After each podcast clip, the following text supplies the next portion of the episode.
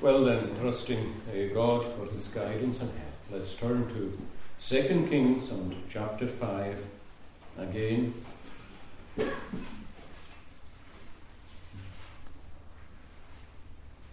And in verse 1, we read that Naaman, commander of the army of the king of Syria, was a great and honourable man in the eyes of his master because by him the Lord had given victory to Syria. He was also a mighty man of valor, but a leper.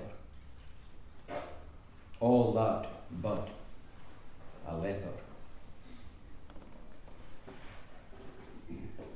Now, of course, the uh, dominant incident in this chapter is the healing of Naaman from his leprosy. Uh, Christ refers to this incident in the New Testament, and we read that at the beginning of the service. Christ uses this healing as an example of the way in which God's grace uh, always went outside of Israel and outside of his own covenant people and was able to reach people sometimes very far away. And the Lord referred to that on the occasion when he was preaching himself in his hometown of Nazareth. And of course, as he began uh, to preach, the response to that preaching was very good and positive. But as he went on, the devil came in and started to turn the people against him. And they were essentially uh, demanding a sign of him, saying, We have heard uh, some of the wonderful things you apparently did down the road in Capernaum. Now, do some of these things for us as well. So they're not really impressed with the word as they should have been impressed with it. And they didn't see the glory of Christ in the message that he was giving. They wanted signs and wonders, which is what people often do. Unless you see signs and wonders, you will not believe. Now, Christ didn't indulge that desire for signs and wonders. He never did. Miracles are not there to impress unbelievers. So he didn't perform for them with the kind of performance that they wanted.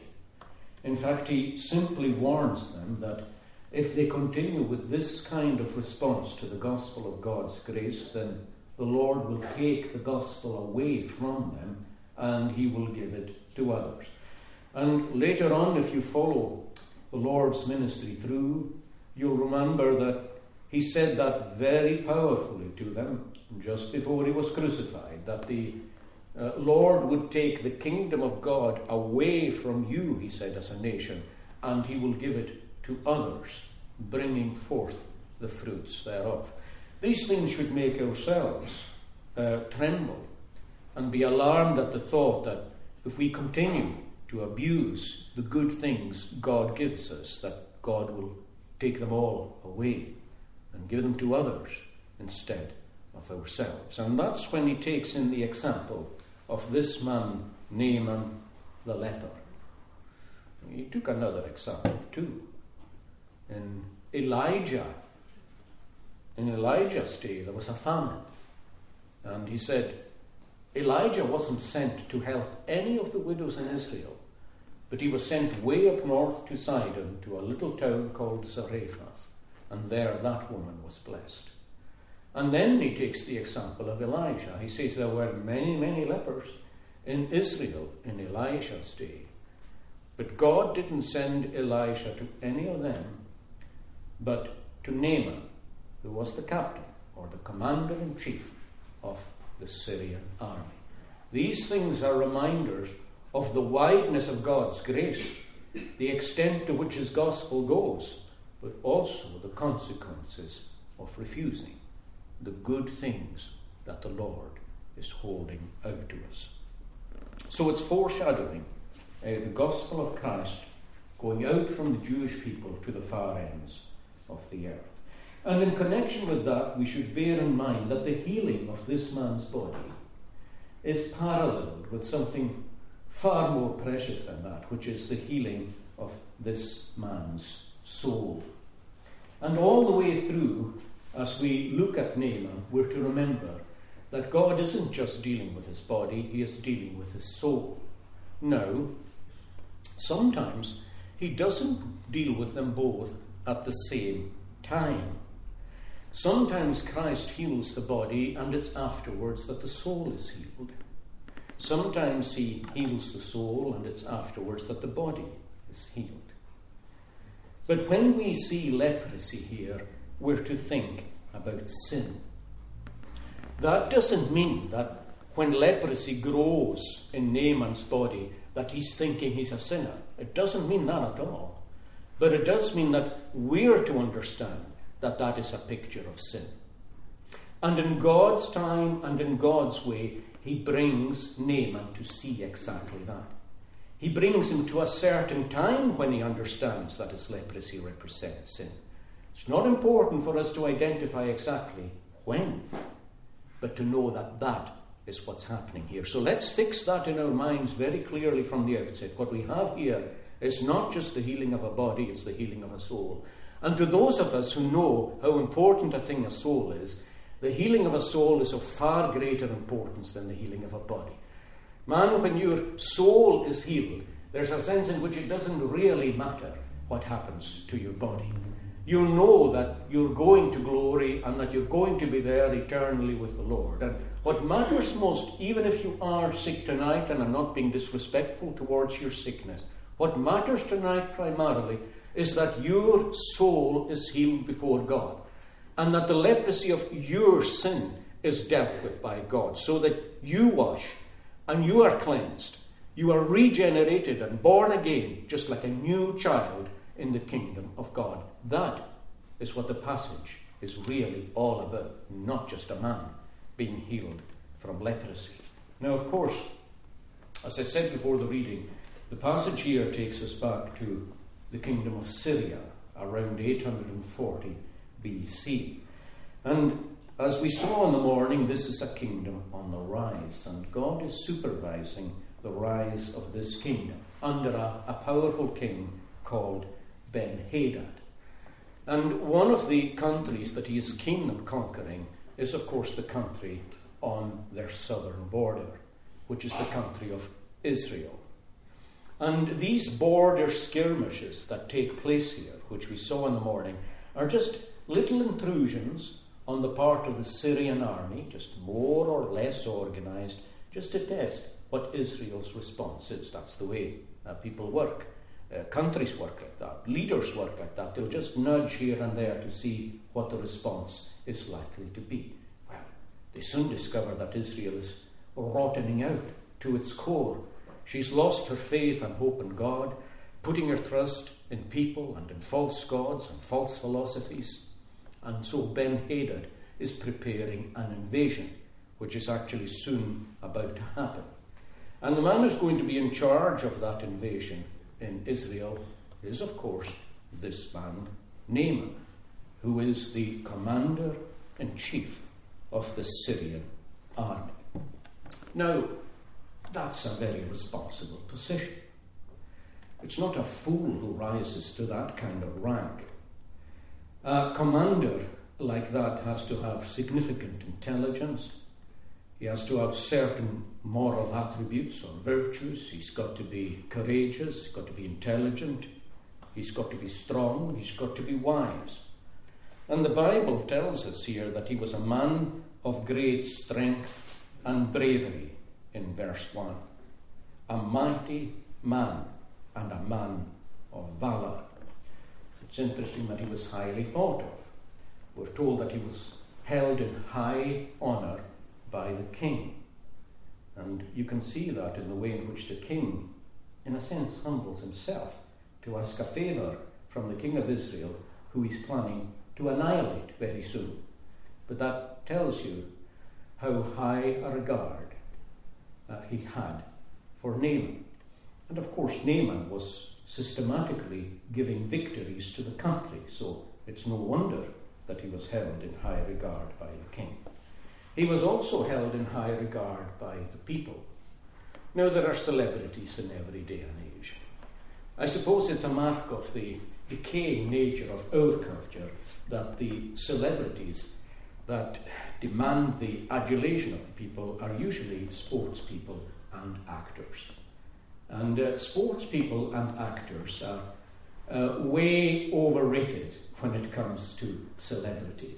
I'm amazed at the amount of column space and the amount of television time that's given to people who spend their lives uh, pretending to be somebody else. There really are more important things to do in the world. There are more important things that happen. But these celebrities are sports people and actors. Now, in Syria, they would have had their celebrities too, and certainly Naaman would be one of them. He was a man of significance, a man of worth, and young and old would recognize him as just somebody to be admired. Because the interesting thing is, he is not just respected, this man, but he's liked. Now, not every man who's liked is respected. Uh, not every man who's respected is liked. But it's interesting that here we have a man who's both respected and liked. And you see the fact that he's liked in the way that other people deal with him. For example, when he's tempted to go back home because he's simply not inclined to bathe in the River Jordan for reasons that we'll see later, it's interesting that his servants come and appeal to him and they say, Look, they, they, they address him respectfully and affectionately. My, my father, they say. If, if the prophet had asked you to, something, to do something difficult, you'd actually have done it. He's asked you to do something easy. Will you not do it? Will you not just give it a go? There's also the fact that the little Israelite girl, not well, the young woman, we should say, somewhere around 12 or 13, who was serving in his house as his wife's servant, she too cares enough. We saw that in the morning. I'm not going back to it, but she cared enough about Naaman to suggest a cure. Now, she knows who he is. She knows the hostility between one kingdom and the other. But she says, if you just seek out the man of God in Israel, your leprosy will be dealt with. You'll no longer be dead, a dead man walking, but you will live. So he's respected and liked, and what more could a person ask for? You could say that everything's going swimmingly well. He's got one of the best jobs in the country, very well off, respected, and liked.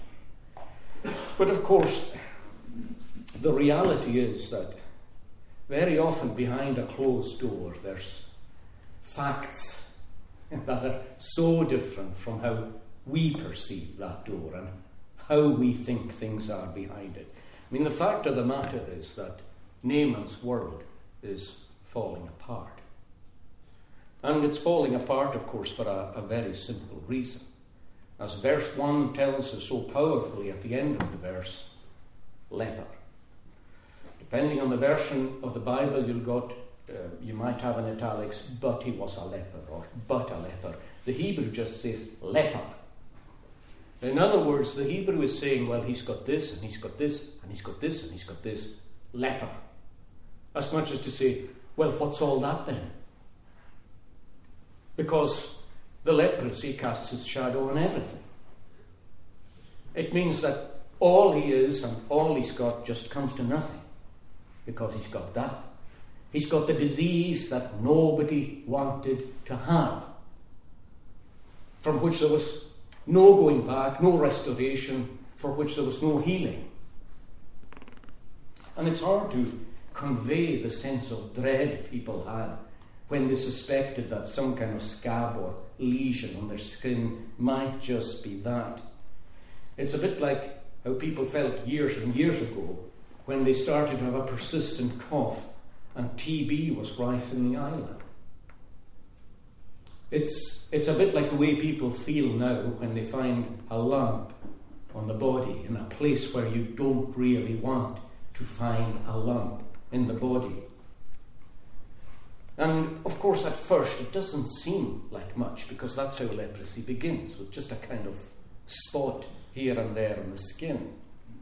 But as this scab or lesion begins to change and it begins to grow, uh, starts to worry. You know yourself what that's like. You, you dismiss a thing like this and say, oh, it's nothing. It's this, it's a cyst or whatever it is. He dismisses it.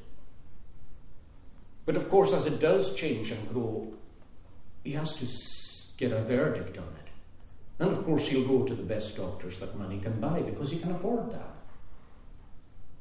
Israel herself had a, a, a priesthood that actually had to be trained in medicine as well as in theology, especially for skin disease. I mean, if you look at Leviticus chapters 14, and I think part of 15 as well, but certainly 14, you'll find detailed regulations given in connection with scabs or lesions on the skin, what they look like. And the priest has to be able to recognize is this leprosy or is just a skin condition? Is, just, is this something that you can live with or is this something that's going to kill you? And if it was something that was going to kill you, you were to be shut out of a camp. And you would essentially live in a leper's colony because, like I said earlier, you were a dead man walking. And of course, Naaman's worst fears are confirmed. Naaman, you've got leprosy. You've got leprosy. And therefore, Naaman is a dead man walking. Now, not all forms of fatal skin conditions uh, were contagious. Depending on the precise form of skin condition that you had, it could still be terminal, as in this case, but not contagious. So he's able to live at home. And he hides it as long as he can. His wife knows, his family knows, his servants know, the little Israelite girl knows, and of course the king knows. But Naaman knows that in spite of everything, very soon his career is finished within a few years, he's dead. and that, friends, is life.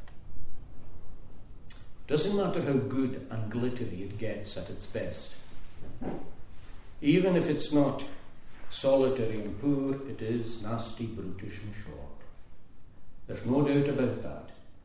And everything can be lost just like that. I mean, just a bit of substance on your skin, you go to the doctor, and it's all over. As the psalmist said, man walks in a lame shoe.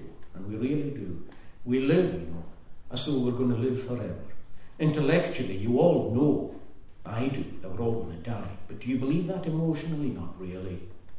There's something in you that's indestructible, something in you that's immortal.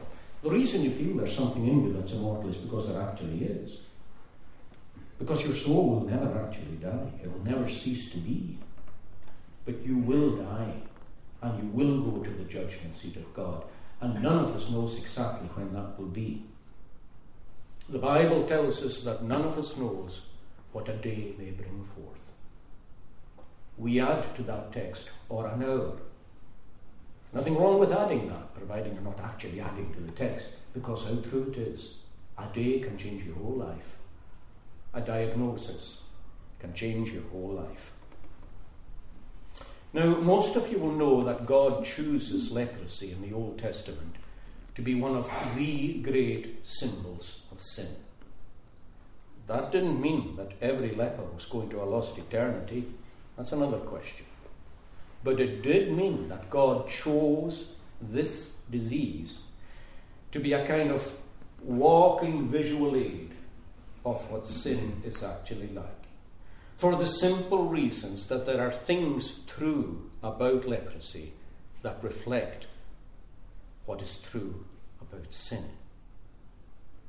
And it's important that we know what these things are.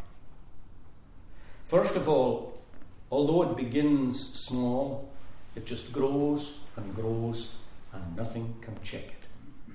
That's sin. It's there when you're born, you're conceived in it. There's not much of it, maybe, in your childhood, but it grows and gets a grip. Different forms, different manifestations, but it puts its own character right throughout your soul. Of course, as leprosy disfigures you, so sin disfigures you too. Now, leprosy certainly did that. It's ugly once it got a hold, particularly once it spread to your face. Your nose would just fall off. Your fingers would fall off. Your limbs might fall off because you're rotting and decay. But the fact is that nobody wanted to look at a leper. The Lord Jesus Christ is described in Isaiah 53 as a kind of leprous man that we hid, as it were, our faces from him. Stricken, stricken, smitten by God and afflicted. That's how they saw him on the cross. Oh, how little they realized at that time that it was for their sins that he was stricken, smitten, and afflicted. But a leper couldn't look at him. Nobody could look at a leper. Looking at a leper made you sick. But that's what sin does, it disfigures us. You know, we were originally created in the image of God. That's how we were made. And if you know your catechism, you'll remember the first question and answer in the catechism, which tells you that your chief end, your reason for being, your reason for living is uh, to know God, to glorify God, and to enjoy Him forever. But sin disfigures you. I mean, that's a wonderful figure to have, the likeness of God. But the disfiguring brings you into the likeness of the dead. Just little by little, month by month, year by year, you begin to decay and to be disfigured and to be more satanic, more deserving, and more fit for hell than for heaven. That's the irresistible progress of sin that nothing can check except the power of God. Nothing can check it. Of course, as well as disfiguring us, it does actually produce decay. That's what happens with leprosy. Your body rots and starts to fall apart. That's what sin does too. Decays the mind, it actually decays the body too. You know, when sin's finished its work, there's not much left of us. When you think of a soul in hell, when God has taken away His grace and His kindness, and how much of that kindness He showed you in life, when God removes it all and you're left to yourself, there's not much left in hell. It's like a destroyed personality. It's falling apart, weeping, we're told, wailing, and the gnashing of teeth. That's how the Lord describes it. And our Lord is the truth, and He tells the truth. It's the decay of a soul. You know, when people die, we say, well, the remains are there. The remains are in hell. What's left of the soul? And it's a sorry sight. Maybe you're conscious tonight that, that you are decaying yourself, that there's something in you that's decaying. Your life is ever darkening, sin's getting a greater and greater hold, and you can't stop it. That's true. You actually can't. Only one power can change this and stop the decay. And of course, there was the smell of the leper. You know, if the sight of the leper was disgusting, if anything, the smell was worse. It's the smell of rotting flesh. Nobody wanted to be near a leper. I think that's a graphic picture of what our sin is like in God's nostrils. We think our sin is nothing. We think that God shouldn't care if we were angry. We think that God shouldn't really care that we didn't go to church. We think that God shouldn't mind too much if we don't respect the Sabbath day and keep it holy. We think God shouldn't care too much if I got drunk that night. We shouldn't care too much, or God shouldn't care too much if I just was with somebody else's wife, or if I was looking at these things online. Surely God doesn't care all that much, but it stinks in God's nostrils. Every single sin. And the more our sin accumulates, the more it's a stench in God's nostrils. And we need to remember that. How you see your sin is of no consequence. How I see it's of no consequence, except in a subordinate sense. What matters is how God sees the sin. And we'd better all be sure that that's how God sees our sin. And that's how God judges it. God's not like us. He's very, very different. And critically, of course, and last of all, leprosy is terminal. It's terminal. No cure. No doctor, no physician. It's a death sentence. The problem is, with regard sin, that we don't know that. At least we have the sense, you know, when we discover a lump in the body, we have a sense to be, sense to be a bit worried by it. And especially if, if it doesn't get better, we begin to get a wee bit worried. Or again, a skin lesion or anything that we get worried. The problem with sin is that we don't. For the reason I mentioned a minute ago, we think that these little things, you see, are, are not that big. I mean, surely these things are not going to kill me, are they? The fact that I do get angry, or that I do get jealous, or that I don't keep the Sabbath day, or I don't go to church, these things aren't going to kill me, are they? Are, they, are these things really going to send me to hell? We'd better believe the seriousness of the condition. That these little sins are manifestations of what's actually wrong with your soul, and that it's just irresistibly getting worse and worse and worse. That's the reality. And the fact is that once you understand that reality, it clouds absolutely everything else. From now on, Naaman is a leper, and that's all he is. Can you understand who that is? That's all that matters now in his life. It's what he thinks about when he wakes up in the morning, it's what he thinks about when he's going to bed at night. All the glory and the honour of being commander in chief in the Syrian army doesn't matter anymore. It's a cloud on every single horizon. It's a fly in every bottle of perfume. It's a crook in every lot. Are you wealthy, Naaman? Who cares? You're a leper. Are you popular, Naaman? You're a leper. Are you famous? You're a leper. Are you admired? You're a leper. You're a sinner. That's all that matters about you tonight. You're a sinner. That's the big problem you've got. You haven't got leprosy, you've got spiritual leprosy. You're dead men and women walking. You better believe it. Hell deserving and hell bound. That's enough of the sickness. There's a cure. In spite of the fact that this is incurable, it's strangely curable. There's nothing on earth that can be done about it, but something from heaven can be done about it. Mm-hmm. It's a wonderful thing that Naaman hears about this cure at all. Of course, as we thought in the morning, it comes from a very unexpected quarter. It comes from the servant girl that's come into his house from Israel. Um, God has extraordinary ways of bringing the gospel to us and bringing us to the gospel. Um, he does it at a time we don't really expect it, and in a way when we don't really expect it. Uh, at some point, Naaman is culpable for actually buying this girl, or whatever it is. He, he buys her, takes her into the house. That in itself is an act of sin, really, but God overrules that act of sin to make it an act of mercy. Isn't that astonishing? Isn't it astonishing that God can take a sinful act and make it a means of mercy? Well, that's the way God works. Now, when she says, Look, if my master would just go to Israel, there's a man of God there there's a God in my country, and there's a man of God in my country. If he would just go, his leprosy would actually be taken away. Now, instinctively, he doesn't want uh, to act on that uh, for a whole host of reasons. It involves Israel. I mean, who cares about that place? It involves God's people, it involves the church. It's the enemy.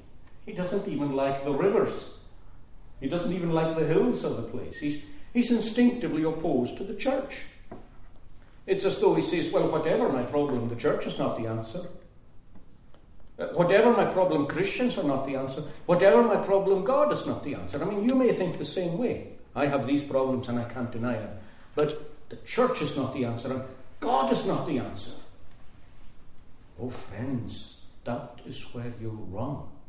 Fundamentally wrong as wrong as you could possibly be. But that was his instinctive response to this, as well as the fact that it comes from a, a young 12 or 13 year old girl in his house. I mean, what does she know? I mean, she hasn't been round the world and seen it all. He, he knows the best doctors in the country. He probably knows the best doctors in other countries. And here's this little girl from Israel saying, Well, if you knew the prophet that I know in Israel, your leprosy would be dealt with. What does she know? If science can't sort out my disease, what can religion do for me? But still, there's a strange fact that there's a power in this girl's life that neither Naaman nor his wife can deny. Serenity, calmness, a power, faith that is both gentle and strong at the same time. They can't deny that this girl, ripped out of her home and ripped out of her family, has shown an incredible spiritual strength and courage. And she's able to articulate very plainly that if she can just find the man of God, then the power of God will come into his life and he'll be healed. And he acts on it. He acts on it. I suppose, in a way, when you know you're really sick, what have you got to lose anyway? What have you got to lose anyway? When your life's finished or broken, when you're ruined, what have you got to lose anyway? If you really know tonight that you're a sinner before God, that your life is getting more unjustifiable and harder to heal, what are you going to lose anyway? When Christ is offering his arm out to you and saying, Take a hold of that, take a hold of that, and see where I take you, what have you got to lose? What have you got to lose?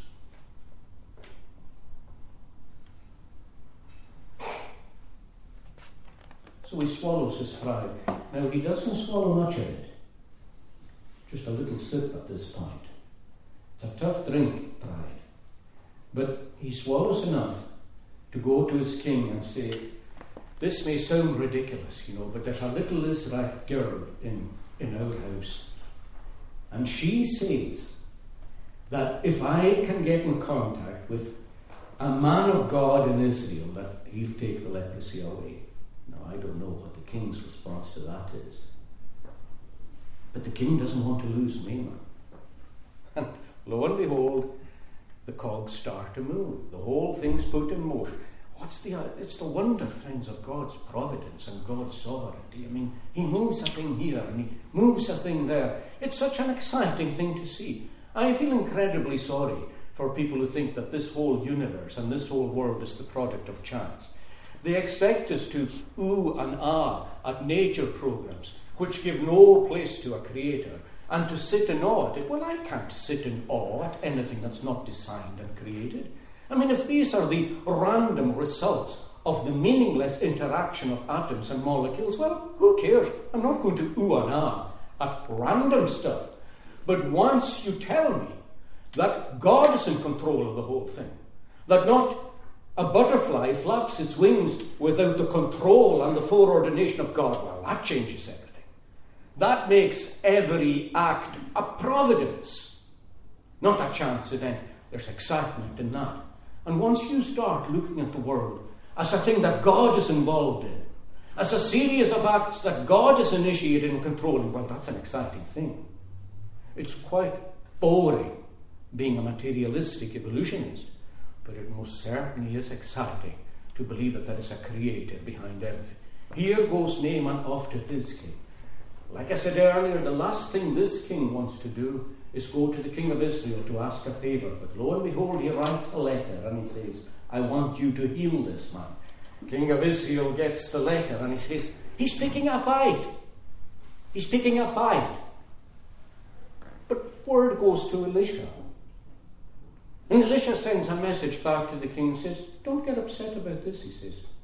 Just send the man to me. Send the man to me. Let him come to me. You know Elisha's name, Eli and Shah, is my God the Saviour. Elijah's name is the Lord is God. Elijah's name is the Lord is Saviour. Let him come to me. Ah, yes, that's the answer. Not because of who Elijah is, but who Elijah represents. The power of God is in him, the power of God is through him. But he represents God, represents the Saviour.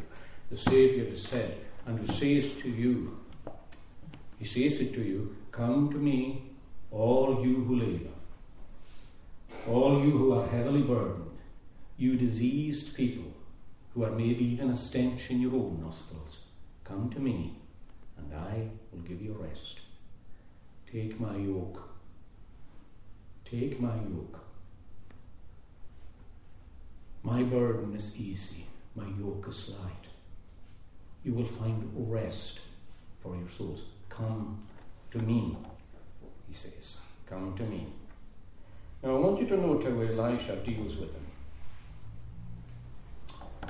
When Elisha is at home, uh, one of his own servants, probably Gehazi, who will come to next Lord's Day, he comes in and he says, The commander in chief of the Syrian army is at the door on horseback. Strangely, Elijah is left to stay inside. He doesn't come out, which is unusual. You'd expect him to come out. Instead, he sends out a messenger, and the messenger says that the man of God is telling you just to go to the Jordan and wash seven times.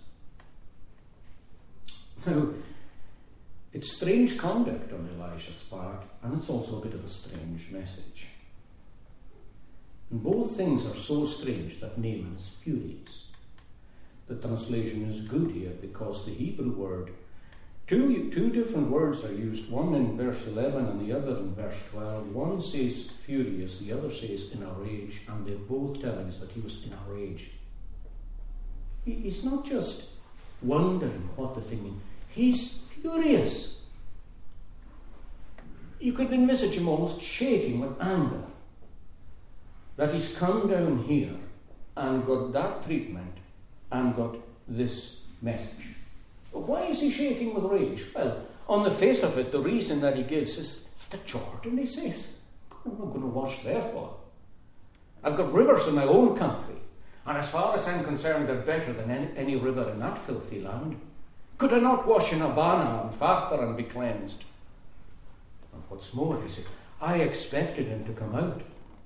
And I expected him to, to wave his hand, which is what the Hebrew could mean, or even to strike his hand. Perhaps even to wave his hand or even to touch it, and it would all be gone. That's what I expected. But he's, he's angry that that's not what the prophet did.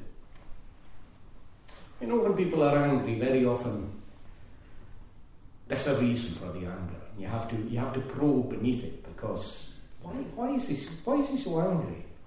Well, it really stares you in the face throughout the passage. What is his problem? Pride is his problem. Pride. It's his biggest problem. Leprosy isn't his biggest problem. Just like cancer may not be yours. Pride. Pride is the mother from which all the sinful children descend. If unbelief is the parent sin up there, for the benefit of those listening, I'm pointing to my head. The parent sin in the heart is pride. And from pride and unbelief coming together, all the children are born. And this man is full of pride. So are you. And so am I. And every Christian in here still wrestles with it, but its back has been broken. But it hasn't been broken in you who are not a Christian. And it is a big problem. The more you look at him, the more you see it. You'll notice that he comes down from Syria to Israel. Notice the way he travels. He takes his horses and his chariots. Now, I suppose you could maybe justify that by saying that he needs a certain measure of safety making this journey, although he's got a pass from the king. But, but what about the ten talents of silver and the six thousand golden coins and the ten changes of clothes, which comes to somewhere around about two million pounds? What's all that about? Well, do you not get the feeling that he's going to buy his healing? No man of God's going to do him a favour. No God is going to do him a favour. He's never going to be a debtor to a God. He's never going to be a debtor to a church. He's never going to be a debtor to a minister. He's never going to be a debtor to a Christian because he's had no time for these things all his life long. No. If he's going to be healed, especially if he's going to be healed in a church, he'll pay for it. He'll pay for it. Even if his life is sorted, he's not going to be any man's debt. You notice this, and it's in us all, you know. Oh, let, let's retain our dignity. Let's retain our dignity. He, he wants to have the initiative here. He wants to be free of any debt to anybody. That's the way we are by nature. He's not coming to Elisha like a beggar. He's coming to Elisha as the commander in chief of the Syrian army. That's no use. you can't come to God tonight proud of who you are. Can't do it, friends. You can't take pride through the narrow gate that leads to everlasting life. You can't take it in. It's only as a beggar that you can come to God. Openly prepared to say, that I have sinned and come short of the glory of God, and my life is a wreck, and I am hell deserving, and I am hell bound. That's the only terms on which you come into the kingdom of heaven, and how difficult it is for us to really admit that. To admit it to ourselves, never mind admit it to a church or to a minister or to anybody else. This stubborn streak of pride, we'd even rather buy our own salvation than take it free.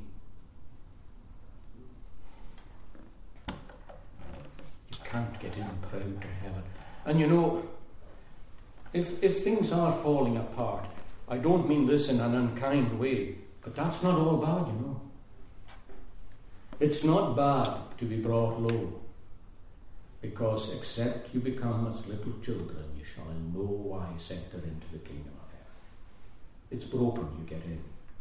Full of yourself, you can't get in. And we all need humbled. I don't care who you are who I was. We all need to be humbled. So he travels down to Israel like a man who thinks he can earn his own salvation.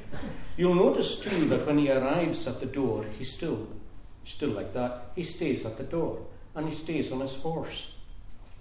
And he admits himself, he says, Well, I thought he would come out to me. The way that's written in the Hebrew, the words to me come first. I thought to me he would come out. Uh, Let's be clear here, you know what Naaman says. I'm the important man in this meeting. Not, not this prophet, not this man of God. I'm the man that matters here. I don't go under this man's roof. Again, I, have mentioned this man two or three times recently. I'm conscious my time's going on. I have to try and condense what I've got to say. But I mentioned the Roman centurion who was so humble, you remember, that when he heard Christ was coming to his house, he went out to meet him because he didn't feel that he was worthy of having Christ under his roof.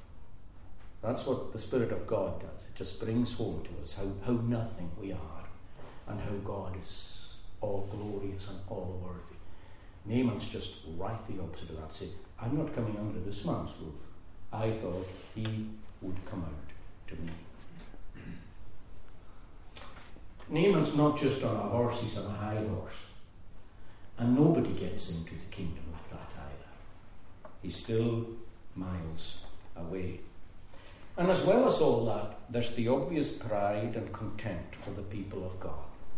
Can't stand the Jordan River, can't stand the prophets, can't stand Israel. Probably looking forward to being in charge of the campaign that's going to take place next year. Maybe you feel like that about the church. It's possible you even feel like that although you're here. Hmm. You would think, well, surely the fact that I'm here means that I can't be like that. Well, there's many different things that can sometimes bring bring you here or bring you to God's house. But peel away the layers and oh, you don't really like Christians and you don't really like the church. That's what that's what he's like. Let me come in, pay my way, wave your hand, and I'm back out of here. That's how people come for a baptism and a funeral. Oh, somebody's died, and oh no, in this community I have to have to go to the church and I have to sit there, and there has to be a service. But you'll use it and you'll get it done and you'll get it over with and it's finished. Or maybe there's a baptism in some churches anyway, and oh, they expect me to get the child done or whatever that is, and you go and get the child done, and you'll use you'll use the people of God, you'll use the church. You won't really help it, or care about it, or pray for it. You'll use it that's exactly how he's using Elisha with his money. Needs humbling.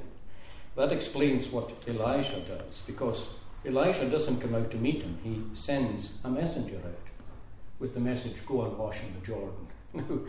Elisha doesn't do this because uh, he's proud himself. He doesn't do it because he doesn't care about Naaman or anything like that. He does it because he knows that's just the way he's got to do it. To get home to Naaman that Naaman, you're not calling the shots here. You're not dealing with me. I'm nothing. I'm a nobody. You're dealing with the Lord, the God, the Creator, the Creator of your soul, and the one who has given you leprosy. And if you were in your right place, you would even recognize that leprosy as a gift of God to shake you and to bring you to your senses. That's the God that you've got to deal with. And I need to tell you that this is not on your terms, Naaman. Salvation is on God term, God's terms. He outlines the terms. He says, repent and believe the gospel. He says, turn away from your sinful, self indulgent life and turn to God. Those are the terms. And I'm expressing them to you, Naaman, in this way through my messenger. Just go and wash seven times in the Jordan. One thing that means is that Naaman's got to accept that God's provision is something that may just appear foolish in his sight. Dip seven times in the Jordan. I mean, I'm sure he had been prescribed all kinds of cures. But this one, if you are here in the grip of a sin, and I don't know what that sin is, and it's destroying your life, destroying your family, and I don't know, it could be anything from gambling to, to drink or, or pornography or anything like that. I don't know what it is. I don't know. But I tell you that nothing will help you really. No programs, no rehabilitation. They'll do something, they'll tinker at the edges. But the river, although it flows in another channel, is the same river still. The only thing that's going to heal you at source and put you right is the power of God in your life, which comes by recognizing the Lord Jesus Christ as the only Saviour and falling on your knees, confessing your sin and asking Him to take your life and to make something with it. You say, Well, do you, do you believe that? Are you supposed to think that, do you really think that I will change by doing that? Yes, absolutely so. I know it sounds fantastic that where doctors and psychiatrists have failed, that that act will succeed, but it does. God can do for you what man can't. And that's the bottom line. Wash you, clean you, make you new, and give you a new start. There's no doubt that everything that he's asked to do has a symbolic value. Why the Jordan? Well, the Jordan was the river that marked off this world from the promised land. To wash in the Jordan means a new life and a new start.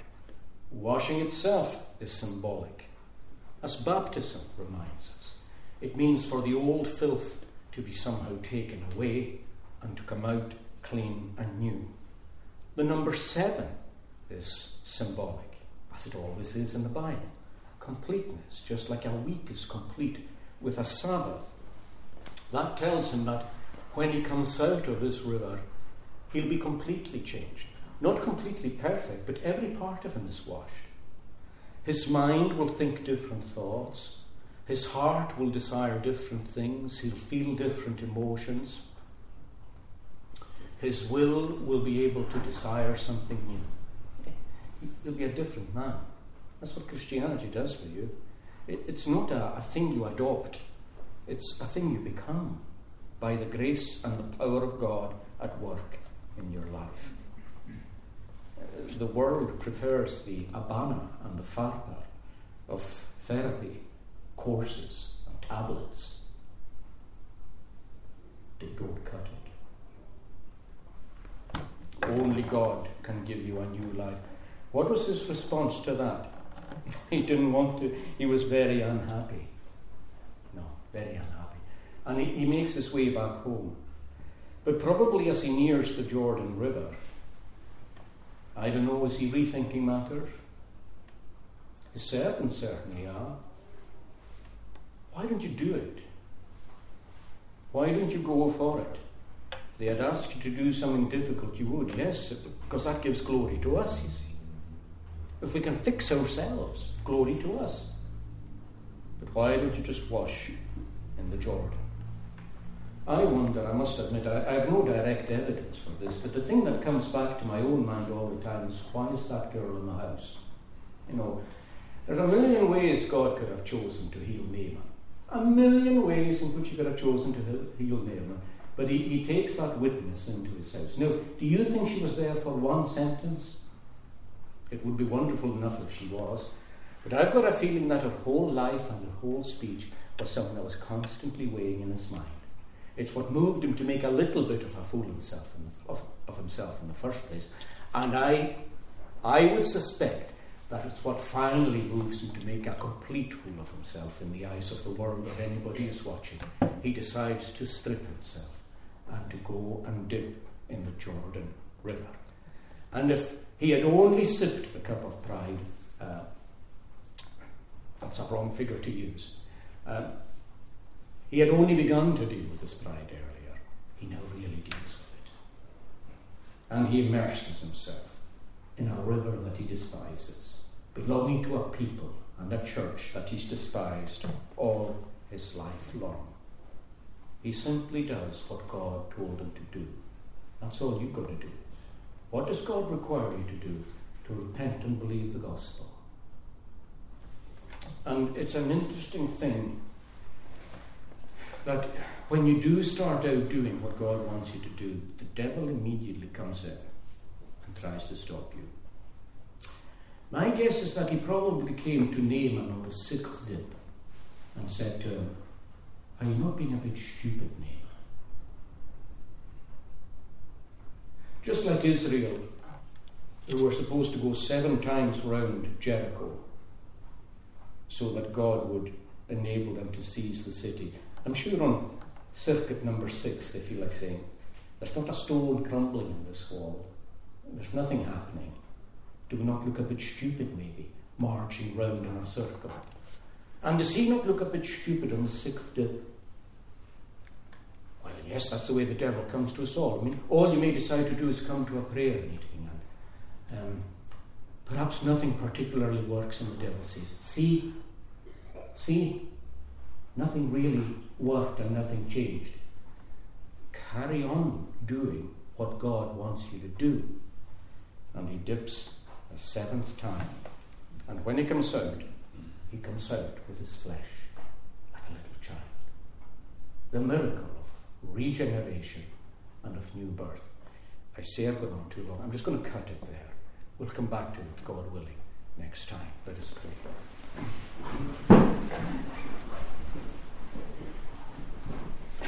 O Lord, our God, have mercy upon ourselves, each one of us apart, our uh, poor, hell deserving souls.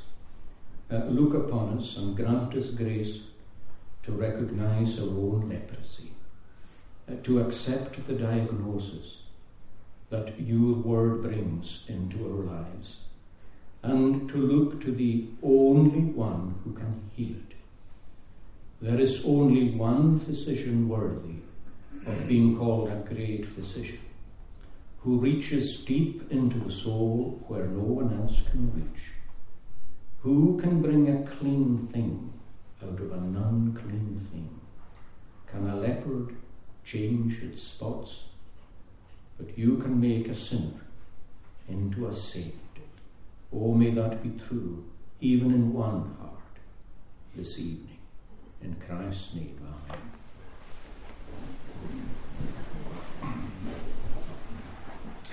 Our uh, last singing is in Psalm 51. Psalm 51.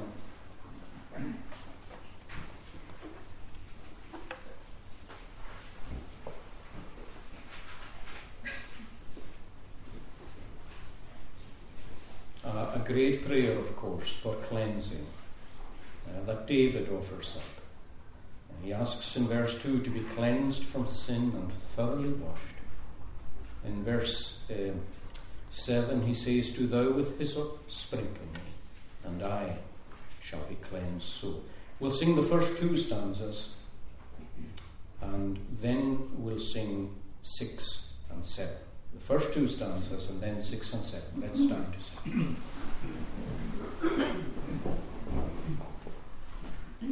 After